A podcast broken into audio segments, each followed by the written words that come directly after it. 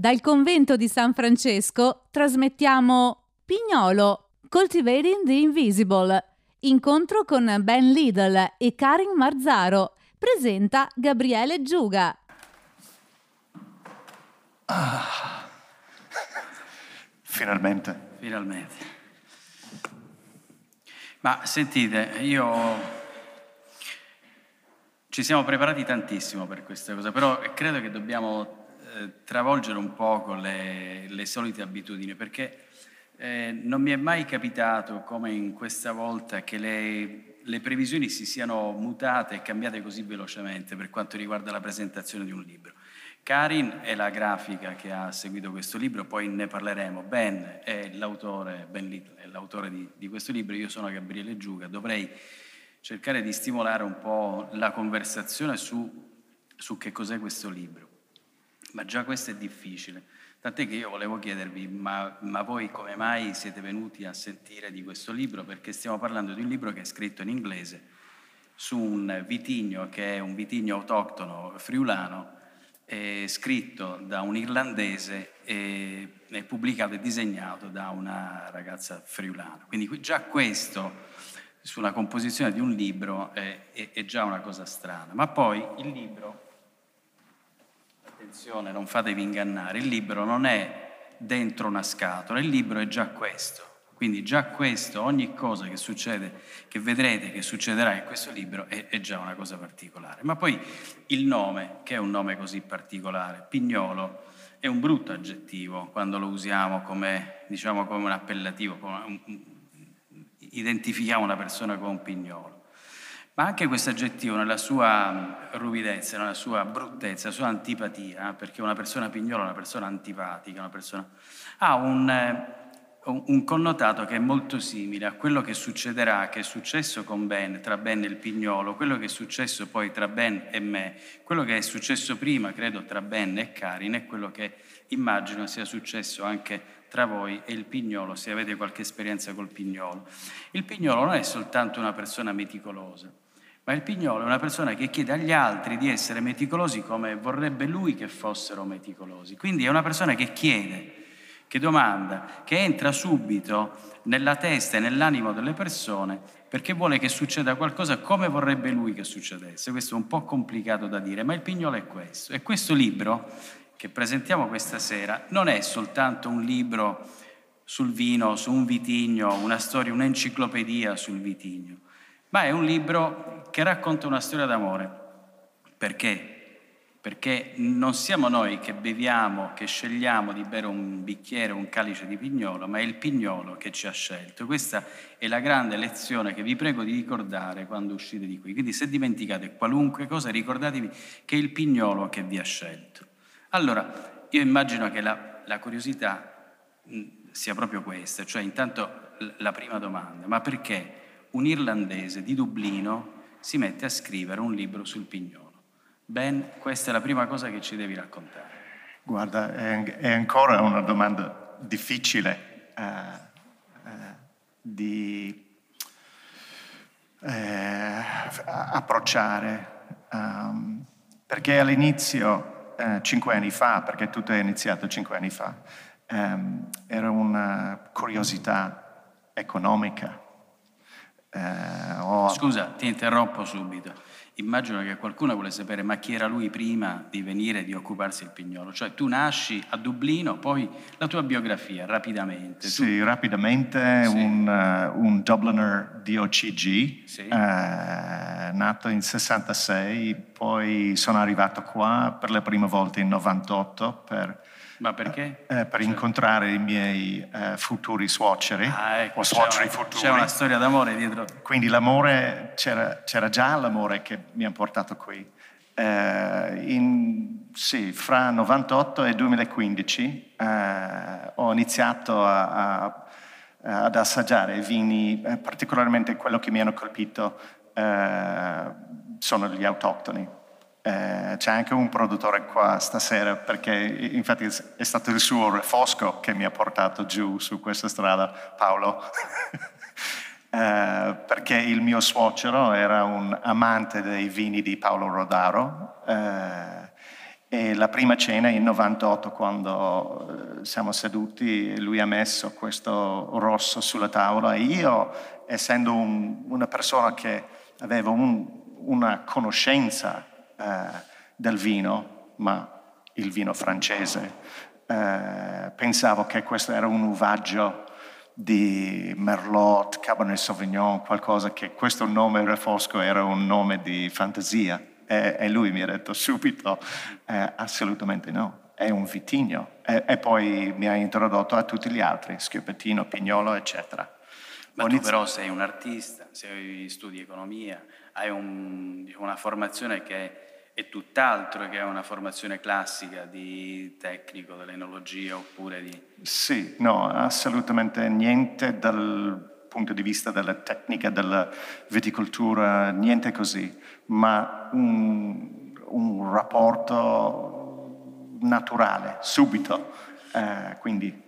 Eppure devo dire che se voi pensiate, pensate che questo sia un libro scritto dalla passione, soltanto da un amatore del vino, Beh, questo è un grande errore, perché qui dentro c'è una consapevolezza una conoscenza del mondo del vino assolutamente straordinaria. Ben è una persona che appare in una maniera, però nasconde dentro di sé una conoscenza meticolosa di tutto quello che succede nel mondo del vino. Quindi anche se nasce come economista, come artista, in realtà scoprirete in questo libro che si chiama Cultivating the Invisible, forse tu lo dici meglio. Eh, sì, Cultivating the Invisible, coltivando l'invisibile. L'invisibile, ah. già questo, già questo vi dà la percezione di quanto ci sia di conoscenza del vino, forse sono un po' alti i microfoni. Di quanto ci sia di conoscenza del mondo del vino. Allora, scusa, ti ho interrotto, tu eri eri arrivato al fatto che stai bevendo un bicchiere di refosco, sì, un calice di refosco. E, e quindi per, per, i prossimi, sì, da 98 a 2015 ho pian piano iniziato a scrivere, prendere noti su eh, tutte le varietà e tornando sempre a Dublino, eh, parlando di questi vini, amici mi hanno detto, ma bene, a questo punto hai bisogno di fare qualcosa. Avevo un amico qui, eh, il nostro caro eh, Fulvio Romanin, e mi ha detto, Ben, eh, ti farò il sito web. E poi nel 2015 è nato the, thenativegrapes.com, in inglese, ma in italiano sarebbe vitigni autoctoni. Eh, ho iniziato a scrivere eh, di tutti gli autoctoni italiani, ma del mondo, perché cercavo di capire eh, qual è il rapporto fra la pianta, eh, il vino e il suo territorio. E, mm, in 2016 aveva un'idea di fare qualcosa per eh, la mia regione adottiva e pensavo di, di sì, un mini progetto. Eh, e quindi era in quel momento, la primavera di 2016, che ho scelto il pignolo, o almeno pensavo. Credi? Sì. Di aver scelto il pignolo. Questo libro quindi ha una vita di cinque anni perché è stato appena pubblicato ed è stato autopubblicato perché è un lavoro che nasce dalla sua, dalla sua scrittura in inglese, un inglese tra l'altro molto fluido posso dire, insomma eh, si legge veramente anche se ha argomenti tecnici però è abbastanza fluido da leggere, molto, molto accattivante come scrittura, però nasce anche da un lavoro molto particolare di carattere grafico. Allora vorrei chiedere adesso a Karin che ci spieghi un po' che cosa c'è dentro questa scatola. Io te la passo oppure... Volentieri. E Karin nasce invece da tutt'altra, tutt'altro background, sempre per restare in termini, in termini inglesi. Ho appena scoperto che ha fatto per dieci anni attività musicale, tu suonavi il basso elettrico, cioè non c'è niente di normale questa sera, di, di una cosa di ordinaria. Non, diciamo no, che abbiamo perché... in comune tutti il fatto di non essere facilmente catalogabili sotto un'unica etichetta.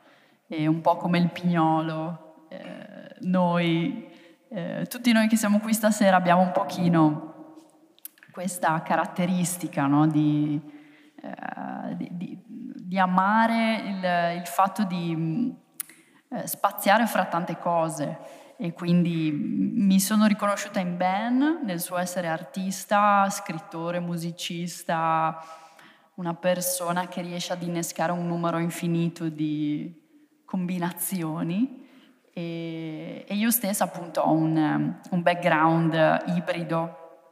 E quindi sì, sono stata musicista, ma adesso sono soprattutto eh, creative director, quindi mi occupo di direzione creativa, mi occupo di progettazione grafica e mi occupo effettivamente di rendere visibile l'invisibile, che è quello che cerca di fare la comunicazione visiva, quindi tradurre in immagini eh, concetti, emozioni, pensieri, testi nel, nell'ambito editoriale e chi più ne ha più ne metta. E quindi sì, quando Ben ha iniziato a parlarmi di, di questo suo progetto, era ancora un'idea, aveva già iniziato a lavorarci, e, però mi ha subito trascinata dentro il suo entusiasmo e soprattutto ho riconosciuto dentro di lui questa grande capacità di riuscire a raccontare tutta la bellezza della regione in cui viviamo in un modo in cui spesso noi stessi che ci siamo nati non riusciamo a fare. E quindi quando Ben ha iniziato a raccontarmi di Pignolo, anch'io effettivamente del Pignolo sapevo molto poco, eh, ho subito detto wow, questa storia va raccontata e voglio cercare anch'io di contribuire per raccontarla al meglio. E quello che appunto troverete all'interno del libro eh, appunto la, la scatola è, è, anonima, troverete una sovracopertina sulla quale non c'è un titolo, sfogliandola, togliendola, spogliando il libro, troverete un libro sul cui dorso non abbiamo voluto scrivere niente, proprio perché eh, per, continuare a raccontare questa invisibilità, questa, eh, come dire, autenticità del pignolo di tutto quello che c'è dentro. E in copertina c'è il titolo, però stampato con una vernice OV, quindi trasparente, proprio per continuare a, eh, a giocare col tema dell'invisibilità.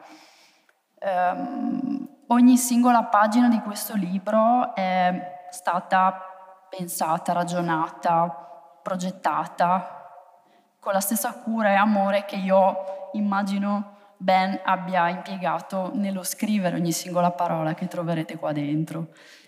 E, um, il mio grande obiettivo nel progettare questo libro è stato quello di cercare di dare dei sensi di lettura che fossero appunto mh, non solo letterali, quindi non solo legati al, a quello che c'è scritto in maniera proprio eh, appunto letterale nella pagina, ma proprio nel cercare di evocare concetti, eh, sensazioni, emozioni, ma anche musica, perché secondo me il modo in cui Ben parla e il modo in cui scrive è molto musicale e quindi cercavo proprio di riuscire a trasmettere la sua musicalità, il suo entusiasmo, la sua passione per e l'hai fatto Pignolo, molto bene, devo dire.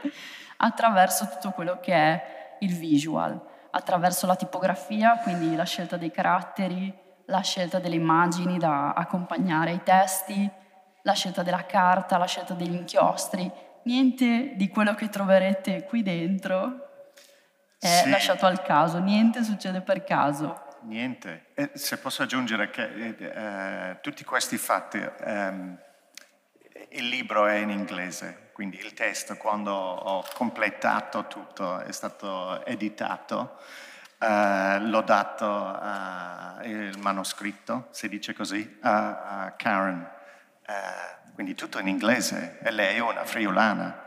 Eh, non so esattamente quello che hai pensato, anche se ho capito che eh, Karen parla benissimo in inglese eh, e quindi abbiamo avuto questo rapporto linguistico, però immagino eh, ehm, eh, le esigenze di una grafica eh, sono molto particolari e quindi come hai affrontato questa sfida enorme? No, Perché... la domanda la devo fare io, no? Sì. Cioè, no, glielo volevo infatti chiedere, come mai? Cioè, perché una, una persona, cioè i tuoi colleghi normalmente cercano i lavori più semplici, cercano di semplificare e di beh, adesso forse è una critica, di banalizzare un poco, quindi è più facile mettere quattro fotografie, due tre cose e il libro è fatto. E del resto, diciamo anche che la vanità dello scrittore, una volta che vede le sue parole scritte, è finito lì, mentre cioè, non è che si preoccupa tanto delle, dell'immagine o di tutto il progetto visuale che c'è, perché dovete anche pensare che sfogliare questo libro non significa dalla prima alla 353esima pagina, quante sono 354, significa fermarsi in ogni pagina, vedere, annusare, capire, toccare, leggere dal, dall'inizio alla fine, ma anche al contrario, anche cominciare da un'altra parte. E questo succede per ogni pagina, non soltanto per alcuni capitoli. Questo lavoro qui, hai detto benissimo tu prima, nasce da, dal fatto che ogni cosa ha senso. Allora, io dico perché una persona della tua età, tuo, che fa il tuo lavoro, ha scelto la strada più difficile per, per fare il proprio lavoro. Mm, probabilmente questo fa un po' parte della mia indole, della mia esigenza nel fare questo mestiere. Io ho un grande rispetto per la mia professione e cerco sempre di farlo al meglio. E, ehm, e probabilmente perché io stessa sono pignola e quando faccio qualcosa voglio farla al 100% e soprattutto quando c'è un grande messaggio, come in questo caso, secondo me qua ce n'è tantissimi di messaggi sono, c'è il racconto di, di, una regione, di un vitigno, di un popolo, ma c'è anche filosofia, c'è spiritualità e ci sono molti concetti dentro i quali mi riconosco. E proprio per questo ho cercato di dare la più vasta eh, potenza evocativa alle parole di Ben, proprio per riuscire a raccontare mh, tutte queste cose meravigliose che ci sono all'interno di questo libro. Sicuramente è un lavoro più complesso, la lavorazione di questo libro ci ha richiesto dal momento in cui l'editor Simon ci ha mandato i testi definitivi al momento in cui siamo andati in stampa, eh, sono passati credo otto mesi. Sì. Quindi otto mesi di lavorazione per un libro nel 2020-2021 sono moltissimi, perché l'editoria adesso viaggia sì, sì. su ritmi molto diversi. Um, è stato un lavoro lungo, è stato un lavoro complesso, ma sono davvero felice di aver dedicato tutto questo tempo assieme a Ben. Sì, Ci sono stati molti confronti. Devo, dire a tutti che eh, questo impegno che hai preso eh, non era soltanto il lavoro professionale di una, una grafica, quindi certo, certo. l'impaginazione, eh, la scelta del font, caratteri, da, da, da, ehm, ma Karen anche ha, ha creato eh, pezzi d'arte eh, unici vero, per questo libro. Quindi non, eh, lei è andata oltre, eh, che era incredibile. Eh, probabilmente ent- entrambi di noi eh, abbiamo stimolato un po' questa creatività, ehm, quello che nel libro ho, ho descritto come creative disruption eh, eh, l'uso dell'immaginazione che è un, uh, un dispositivo che, che, abbiamo tutti, ma eh, è un po' che forse l'abbiamo lasciato sul, uh, all'incrocio della strada evolutiva quando abbiamo preso questa strada di sviluppo economico cioè, che allora. è collegato a tutta la storia del pignolo e perché è arrivato a quel punto, eh, sì, alla fine degli anni 60 eh, fino a arriviamo a 74. Ecco, adesso io ti chiederò.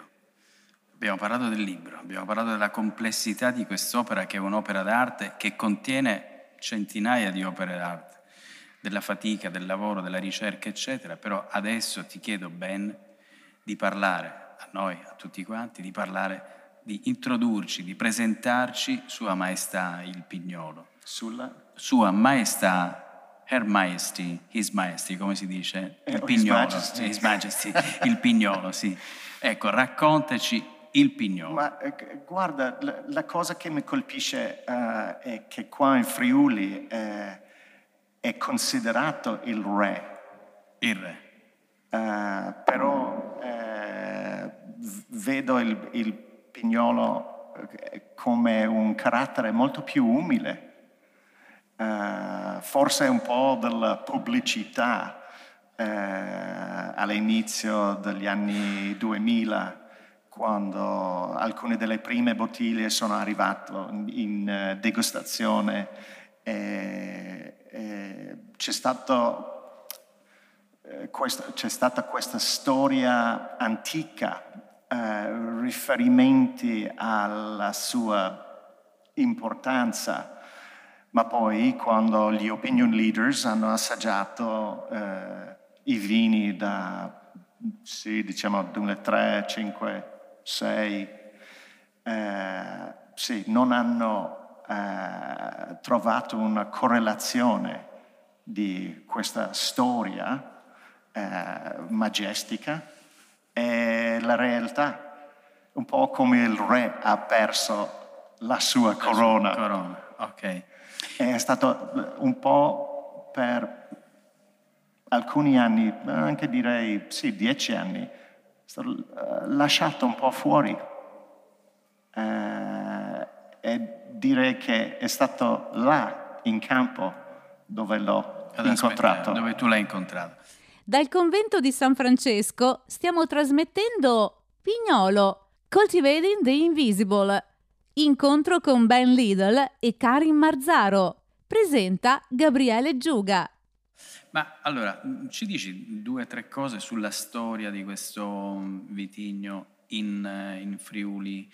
Un po' mi raccontavi prima del, del Medioevo, ma mm, so, non dal Medioevo, insomma, poi c'ha una sua identità un, in tempi più recenti, ma ancora più recenti la sua scoperta, la sua codifica. Sì, si, si potrebbe pensare del Pignolo forse in tre epoche quello del Medioevo fino a 1800 è un discorso, è un nome che va in giro, eh, ma non si può dire che parlavano del vitigno. Questo è il, il discorso molto importante. E ho parlato eh, frequentemente con Enos Costantini, che mi ha, eh, ha sottolineato mm. che eh, sì, prima del 1800 eh, parlavano soltanto di vino. In tutte le citazioni, ma per tutti i vini. Ma il Pignolo aveva quest, questa citazione molto particolare dal uh, eh, 1425, in cui fra uh, i vini è stato citato a Cividale, uh, alla chiesa di Zenodocchio, mm. in cui hanno parlato di Van Blanc, Van Vermelg e Van Pignol l'unica cosa che possiamo dire è che sì, ha preso un, uh, un'importanza perché il prezzo medio era molto più alto rispetto al Van Vermelg. Vermelg rosso, que- significa rosso. E, ehm, quindi va avanti fino a 1800, 1823 quando il conte eh, Pietro di Magnago ha scritto il suo catalogo per, uh, sì, alla conclusione del uh, Regno Veneto. È 1863 quando l'agraria uh, friulana di Udine hanno organizzato un'esposizione in cui loro per la prima volta specificamente hanno parlato del, dell'uva, del grappolo, della pianta e delle zone. E in quel momento sì, è, si potrebbe dire che è rinato uh, um, uh, l'interesse in Pignolo. Era diffuso in quel momento, ma uh, il mondo vitivinicolo era sull'apice di un, um, come si dice, calamity, disastro. Calamità, un disastro, sì. Per la... con l'arrivo di, di questo uh, queste tre malattie, quindi l'oidio, peronospora eh, e, sì. e, nel tramezzino di loro eh, c'era la felossera. Eh, e in questo momento è cambiato eh, la vita del pignolo perché eh, come una parte del recupero è entrato un discorso economico Sì? Il mondo cambiava in quel momento. E sembra che il, da sì, 1869 eh, c'era già l'indicazione che Pignolo non sarebbe scelto uh, rispetto al Cabernet Sauvignon, Merlot, uh, bla bla bla. E poi un fast forward. Uh, Arriviamo al 1976, quando mi sembra. Sì, sì, il, c'è una famiglia molto, molto, importante in questo discorso della storia del Pignolo, che è la famiglia Casasola sotto l'abbazia mm. di Rosazzo, che per cinque generazioni hanno uh, fatto la cura uh, come custodi del Pignolo uh, a Rosazzo.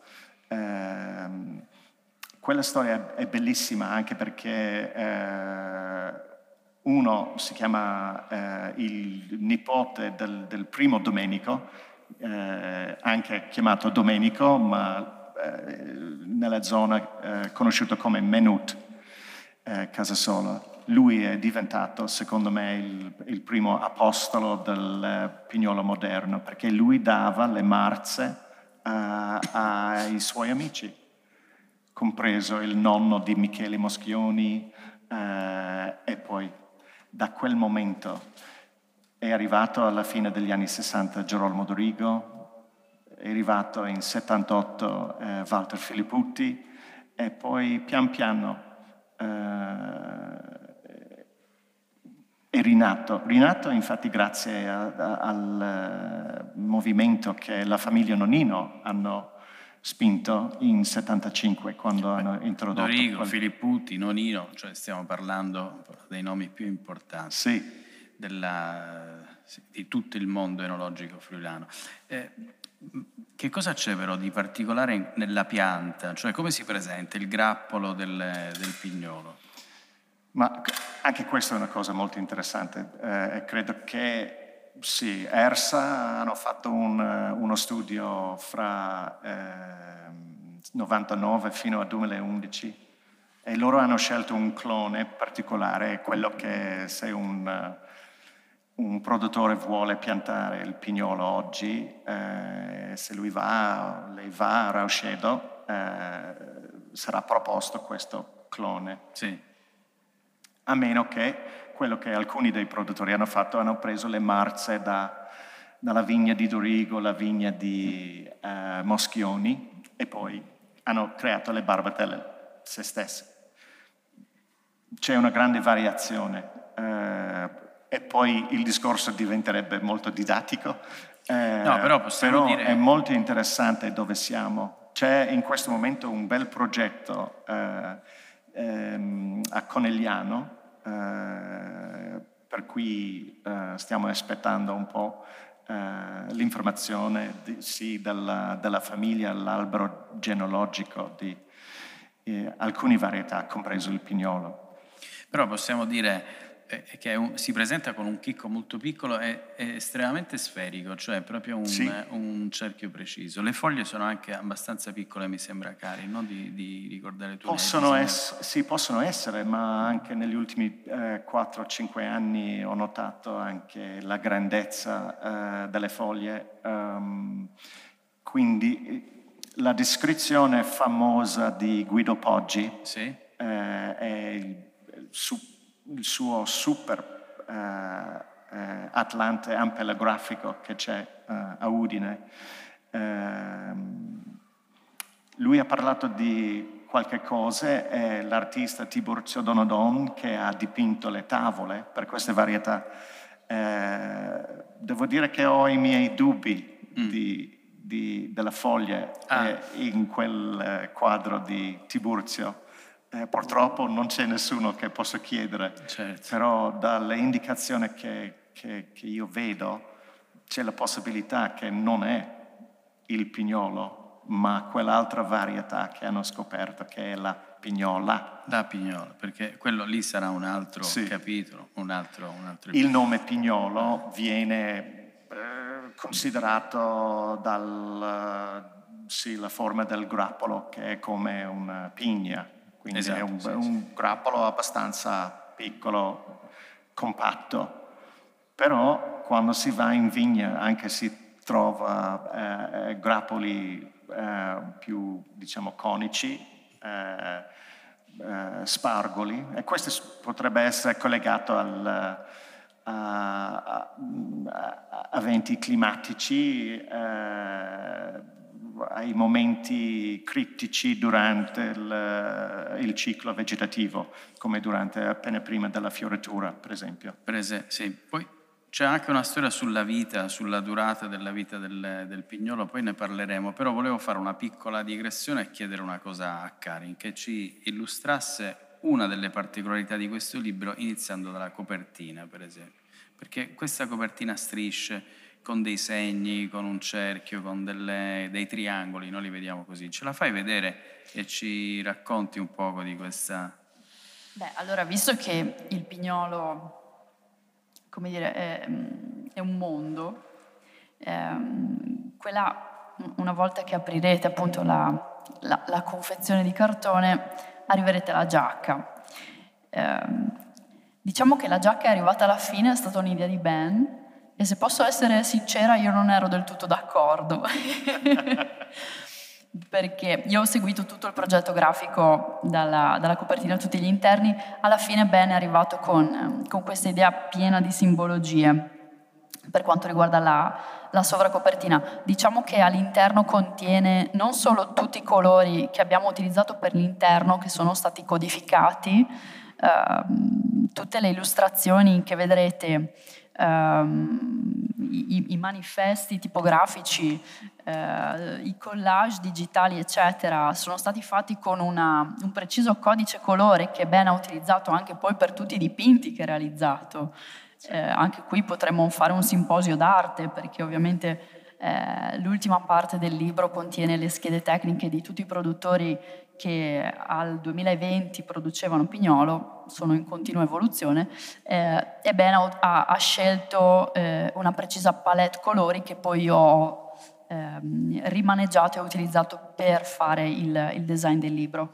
Ehm, e appunto alla fine eh, do, dopo questa idea del libro nudo, quindi del, del, del coltivare l'invisibilità eh, sulla copertina e sul dorso, eh, Ben ha, ha, deciso di vestire il libro con questa giacca, in inglese ovviamente sovracopertina si dice book jacket, eh, che, che, abbiamo applicato alla fine, appunto, quella stessa carta che abbiamo scelto per l'interno, che è una carta stupenda, della quale se volete potrei anch'io parlare per ore, ma poi diventerei io troppo tecnica sul, sull'ambito tipografico. Um, volevo fare una piccola considerazione invece per quanto riguardava il pignolo. Scusate, faccio una piccola digressione. Sì, tanto andiamo così proprio a, fuori dagli schemi, eh, sì. Penso che sia parte anche della bellezza di, di quante cose il pignolo riesce a sollevare. Um, mentre parlavate poco fa mi è venuta in mente questa analogia, no? il fatto che dopo questa grande indige- indigestione di globalizzazione, no? quindi dopo questo fagogi- fagocitarci a vicenda dal punto di vista comunicativo, musicale, visivo, letterario, no? c'è stato un pochino un appiattimento anche nel vino, ci sono state delle grandi mode, i grandi trend e adesso stiamo, abbiamo tutti bisogno di ritornare un pochino alle radici e il pignolo forse ci sta riportando in questa direzione, no? nel riguardarci dentro, ritrovare la nostra particolarità, capire da dove veniamo ed è quello che ci aiuta a, a concretizzare, a la, a, è, è, quello che ci identifica, è quello che ci dà la personalità, è quello che ci distingue ed è questa la grande bellezza da, da abbracciare. No?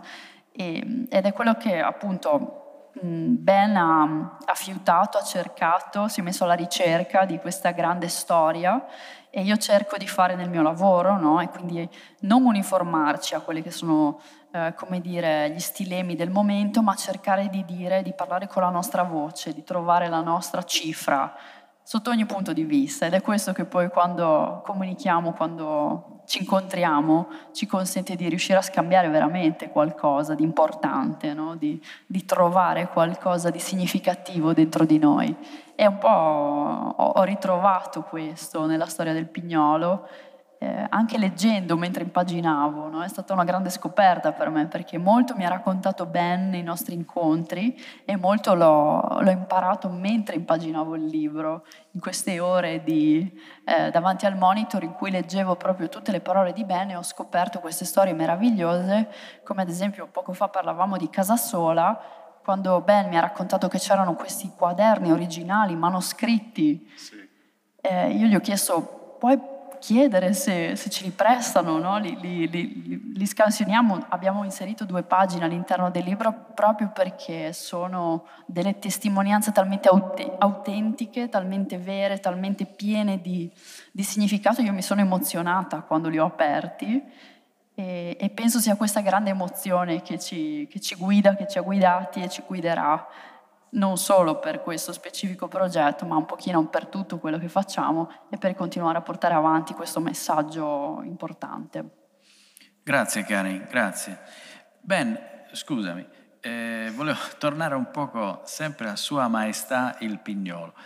Eh, tu mi raccontavi nostri, negli incontri che abbiamo fatto prima di venire qui questa sera che il Pignolo ha una sua fase di vita quasi come un essere umano, cioè da 0 a 15 anni, poi da 15, ecco, ci, ci riassumi questa cosa. Poi volevo chiedere una cosa, noi ci stiamo quasi avviando alla conclusione perché abbiamo un quarto d'ora, 20 minuti scarsi prima della fine, quindi se c'è qualche domanda del pubblico, qualche curiosità del pubblico, non so se c'è qualche produttore che ci può raccontare quanto sia facile o difficile, appagante o invece deludente eh, produrre pignolo, metterlo in bottiglia. Comunque questo lo lasciamo per dopo.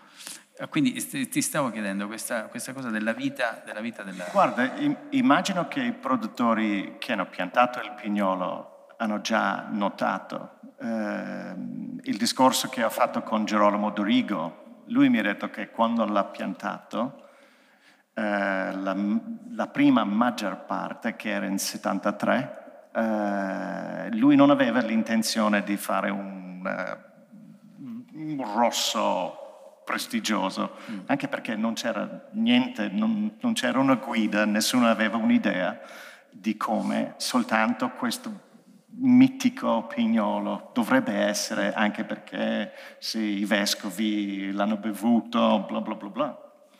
Uh, ma sì, immagino sì. che tutti, quando l'hanno impiantato anno dopo anno, da, da, da, dai primi anni, avrebbero raggiunto 5, 6, 7 anni eh, tanti mi hanno detto che guarda, ma cosa fa questo pignolo?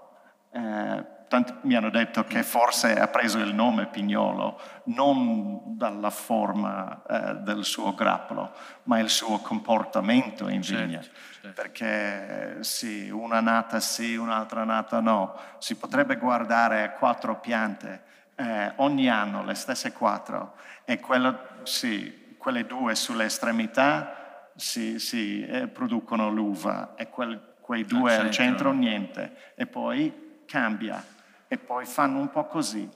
Questo è un po' come noi, eh, o almeno sì. l'ho notato.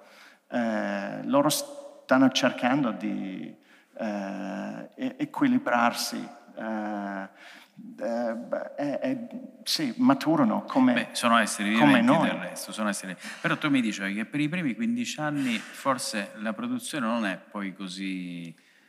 Come un bambino, come un ragazzino che ha bisogno sì, di arrivare alla sua maturità. Ma da die, io direi da, da 10 in poi si comincia a, a, vedere come sta andando questa crescita eh, e poi si può cominciare a seguire con, direi, orgoglio adesso. Ci sono le vigne quando vado dentro adesso, ci sono le piante eh, che controllo. Sì, che ti eh, conoscono, ormai sì. sanno chi sei, e loro cioè appena arrivi. Sono sì. diventati per me adesso nipoti, eh, quasi. Uh, ma immagino che tutti i produttori l'hanno notato. Il problema per il pignolo è che il mercato, l'economia non ha la pazienza di aspettare, che ha un po' forzato eh, le mani dei produttori. E, e poi il, il pignolo eh, è stato lasciato o abbandonato per motivi economici o per la mancanza di pazienza. Sì, si potrebbe dire che non ha una resa spettacolare, ma quando una pianta raggiunge 15-20 anni si comincia a vedere una costanza. Queste sono piante forti. È quello che parlando con, eh, per esempio, un agronomo come Carlo Petrussi, che è assolutamente un riferimento dell'ampelografia, agronomia eh, della regione, eh, anche lui è convinto. È incredibile, eh, ci sono tanti che dicono, hanno difficoltà eh, di trovare que- sì, eh, questo accordo con Carlo, ma l'ho trovato. Eh, infatti sono un po' diventato il, eh, la sua ombra, la sua in, ombra in sul, vigna. sul pignolo. Dal convento di San Francesco stiamo trasmettendo Pignolo, Cultivating the Invisible. Incontro con Ben Lidl e Karin Marzaro. Presenta Gabriele Giuga.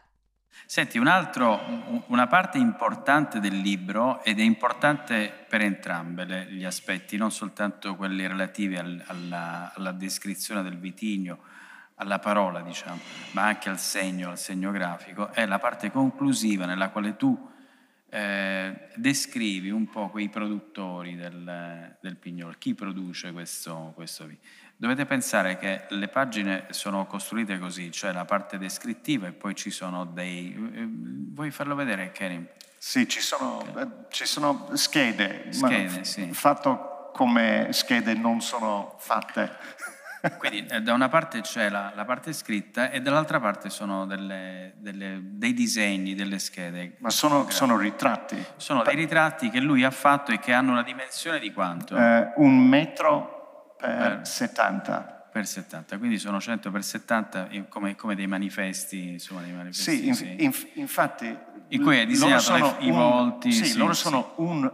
Uh, un fan, ogni quadro fa una parte di un ritratto. Eh, eh, ah, ho capito. Un, di, quindi se si parla di un, uh, due quadri insieme è un dittico, tre sì. è un trittico, questo quindi molto... ci sono 65. 65. Ricordatevi, ecco, questo numero 65 perché è un numero importante. Perché quando lui è arrivato, quando ha iniziato a cercare di scrivere una cosa sul piano, gli avevano detto che di produttori c'erano forse 5, 4, eh, 5. Sì, oh, all'inizio sono partito con 15 nomi. 15 nomi. Quindi, e poi? E la maggioranza di questi 15 mi hanno detto che siamo in 20-25. Sì, e poi? E quando sono arrivato a 33 pensavo, ma eh, adesso ho raddoppiato quello che Google può vedere, perché sì. questi 15 nomi che, con cui sono partito eh, l'ho trovato su Google. Ho fatto tutta la ricerca in inglese perché era importante per me di capire come il mondo può vedere dove siamo. Que- da questo punto è nato questo concetto dell'invisibile, perché sì. io, io, lavoravo nel buio, non, non c'era niente, niente soltanto, era necessario di andare a bussare sulle porte delle cantine per capire, ma fai un pignolo? Non ho mai fatto un pignolo. Ma i tuoi vicini a casa? Boh, non lo so. Pensavo, ok, oh, va bene, scusa per il disturbo. Eh. E poi sono andato avanti e pian piano, eh, quando ho raggiunto 33, poi eh, fra alcuni mesi eh, siamo arrivati a 44. 44. Ok, in quel momento eh, il progetto non, c'era mai l'intenzione di scrivere eh, un libro, di passare cinque anni della mia vita eh, in vigne insieme, di, di, di, guidare per 40.000 chilometri eh, su e giù le colline, eh, incontrare queste persone uno, una per una. Eh, eh, siamo, abbiamo raggiunto sì, sì, 66, poi ci sono uno o due che sono partiti per motivi di andare in pensione, bla bla bla, eh, ma in questo momento ci sono già un altro 10. Eh, probabilmente eh, fra poco raggiungeremo 80 e poi è tutto eh, sì, siamo in 20-25. Questo, come uno straniero, mi ha portato di pensare del, della cultura. Eh, essendo qua per gli ultimi, sì, dieci anni più o meno, eh, ho notato che sì, è difficile di parlare della, della storia, della cultura, di tutto, eh, però per capire il pignolo, per capire quello che i produttori, questi custodi, eh, il, il, loro motivo, perché non c'era un motivo economico. Mm. Già questo... È quello che l'università mi ha, mi ha detto, che deve essere un motivo economico e non c'era. Allora, per quale motivo c'è questo numero abbondante di cui anche tra di loro sembra che non conoscono? Era necessario di studiare la storia, quindi per quel motivo che il libro è un, è un viaggio avventura da mille anni prima di Cristo fino al, ad oggi e poi anche è già cominciato di andare oltre. Eh, questa è, è un'importanza eh, culturale quando, pensa, quando, io come uno straniero penso la regione Friuli Venezia Giulia eh, ha solo eh, eh, tre anni, è tre anni più vecchio che me, ah, quindi sì. ha 58 anni e io 55. Beh, eh, e siamo eh, giovani, sì, sì, sì, è, quello, que, è, quello, che intendo uh, da questo, siamo giovani, uh, quindi la regione sta maturando, uh, i produttori, i custodi stanno, stanno maturando, le vigne stanno maturando, dobbiamo pensare di le, tutti i motivi che anche quando la comunità europea hanno detto guarda di spiantare eh, eh, o estirpare sì, vigne. Poi, altro, sì. Guarda, è, tutta la storia è molto molto recente. Eh, ovviamente posso parlare per secoli per conto del pignolo, ma semplicemente per me il potenziale che esiste, che sta crescendo, eh, che è ben eh, radicato eh, nelle colline, eh, i piedi colline, eh, il potenziale è enorme per quanto riguarda il pignolo. Ehm, è soltanto di capire, eh, di comprendere. Quindi come dico, se qualcuno mi chiede una, una domanda semplice, ma perché, perché, stai facendo quello che stai facendo? La mia risposta semplice, perché eh, sono un po', eh, ho una capacità di parlare a lungo, ma questa è la, la mia risposta, la risposta corta, che sì. eh, sto eh, nutrendo eh, la comprensione per far crescere l'apprezzamento. Eh, il pignolo ha bisogno di essere apprezzato, ma prima di apprezzare qualcosa si ha bisogno di capire, comprendere. Certo. E quindi questo, è, questo, libro è soltanto l'inizio di, di, questa storia. Ci sarà probabilmente un altro volume. No, c'è, c'è già un altro volume. Però. Noi abbiamo lasciato volutamente fuori tutta una serie di argomenti che normalmente si toccano quando si parla di vitigni, di vino, e che per esempio tutta quella la questione che riguarda il gusto, il palato, perché, come, cosa succede in bocca. Ecco, questa parte qui sarà il vostro compito. Sarà quello che dovrete fare da adesso in poi, quando uscirete di qui, comprerete il libro, lo sfogliate, vedete e soprattutto cercherete qualche bottiglia di pignolo in giro e cercherete poi di, di capire un po', un po', meglio quali sono le, le particolarità di un vitigno che ha coinvolto in un'azienda, una un'azione folle come questa che state facendo, che però ha quel contenuto di conoscenza, di, di presentazione, di stimolo, di raccontare una, cosa, una storia che è veramente una storia unica. Abbiamo iniziato dicendo che era una storia d'amore ed in effetti sì, è una storia in cui c'è un, un'infatuazione ma c'è qualcuno che comanda e questo che comanda non siamo noi ma non siamo noi come consumatori, ma è il pignolo, che al di là di tutte le logiche economiche, le logiche storiche, le malattie, le, le fortune, le sfortune del mondo, ancora resiste. E resiste in maniera, devo dire, in maniera anche eh, pervicace, però anche segreta e anche un po' così contenuta, cioè ha proprio un carattere veramente da pignolo. Questo. Sì, in, in, infatti da eh, tutti, i test, eh, tutti, i testi che ho letto che sono in italiano, eh, ho, sentito, ho letto sempre come l'uomo ha salvato il pignolo.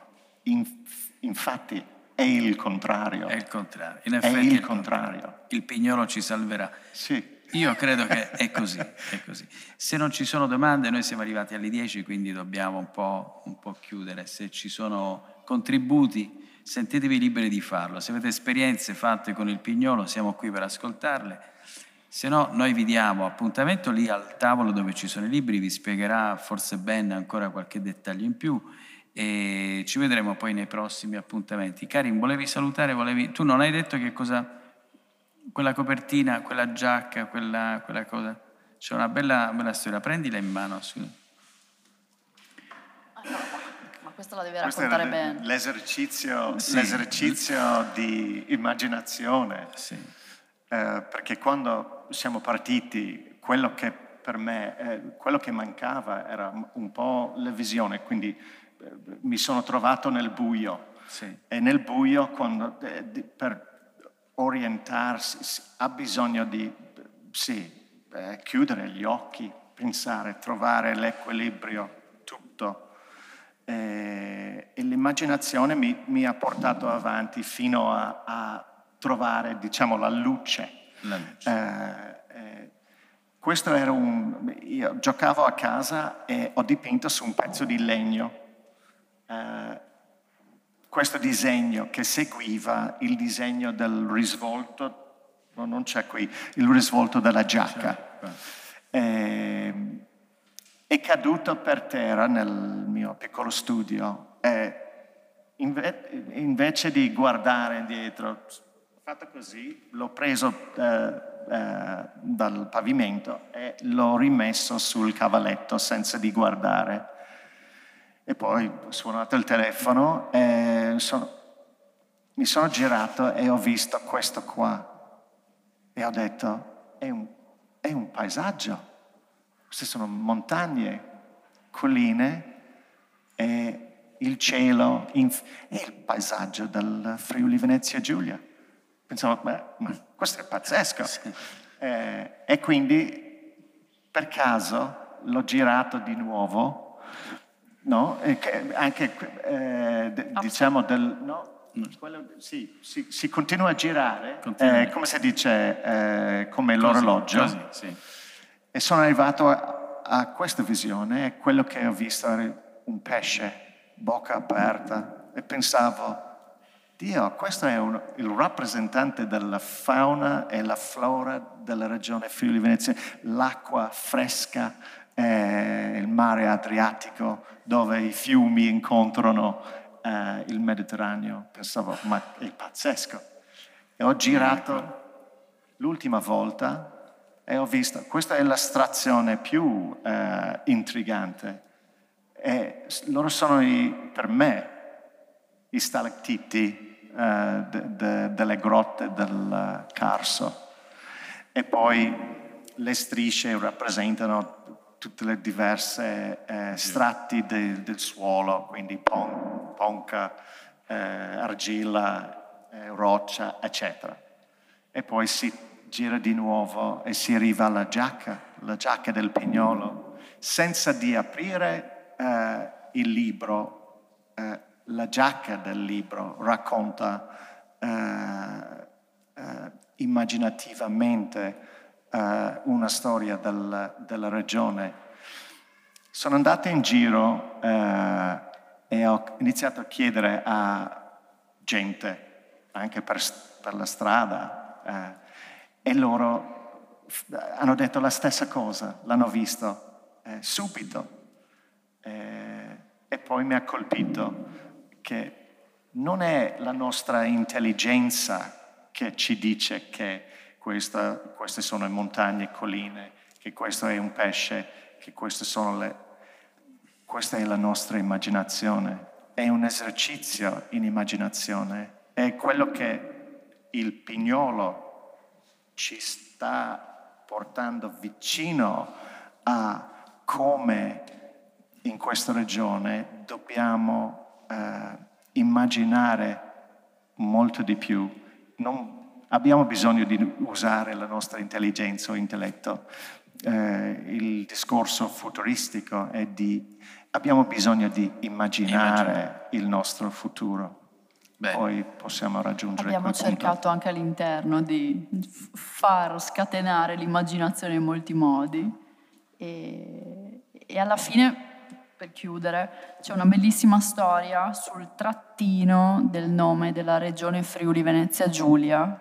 Oh yeah, sì, questa, questa, è, questa è una cosa della quale però io lascerei la suspense perché, sì, perché va letta secondo me. L'ho scoperta grazie a Ben ed è meraviglioso anche qua dice molto del Friuli e dei friulani. Sì, ho scoperto un, un articolo scritto di uh, uh, Hubert Londero uh, alcuni anni fa, di 2017, e lui ha scritto nel giornale Il Friuli.